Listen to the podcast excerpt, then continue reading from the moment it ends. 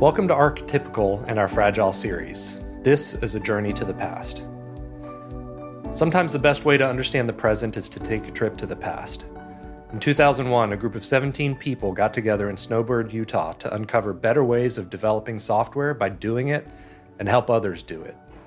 From that two day session emerged the Manifesto for Agile Software Development. The manifesto highlights 12 principles that the group agreed upon that focus on people over processes, continuous improvement, continuous delivery, welcoming changes, self organization, and high productivity. Every Agile practitioner should agree on the fundamentals of this manifesto.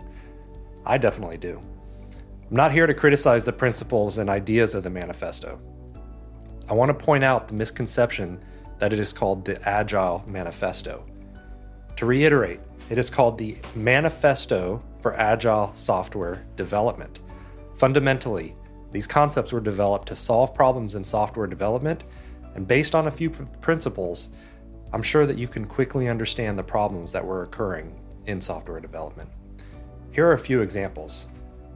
Number one, deliver working software frequently from a couple of weeks to a couple of months with a preference to the shorter timescale. Number two, working software is the primary measure of progress. Number three, welcome changing requirements even late in development. Agile processes harness change for the customer's competitive advantage. Those are just a few examples of those 12 principles. The processes that this Agile Alliance brought with them to the two day session were none other than the processes that we have all come to know and love Scrum, extreme programming, adaptive software development, and others. Maybe not all of us love those, but many of us do. Jim Highsmith ended his post on the manifesto by saying, We hope that our work together as an Agile Alliance helps others in our prof- profession to think about software development methodologies and organizations in new, more agile ways. If so, we've accomplished our goals. The foundation by which many Agile practitioners live was created for software development. At some point, Agile became an industry.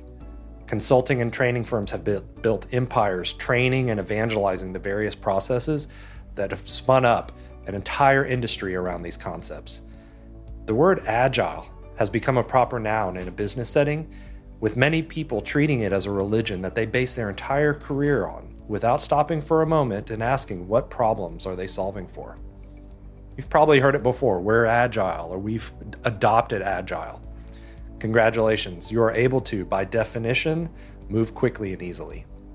There is no question that most of these concepts have changed the dynamic of software development.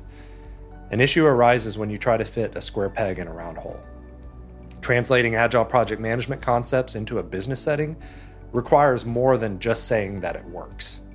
Agile project management purists fail because they force routines, ceremonies, and processes without analyzing the necessity of the aforementioned items to the team. Does this team really benefit from having a daily stand up? Does this team really need to conduct demos? Does this team really need to use the Fibonacci sequence to calculate relative sizing? Look it up if you don't believe me. The script for Agile project management often works for software development, but falls flat on its face when applying the script to a non software development team. This is where the move from classical music to jazz kicks in. Thanks for listening in. Please stay tuned for our next post whenever we talk about moving people's cheese.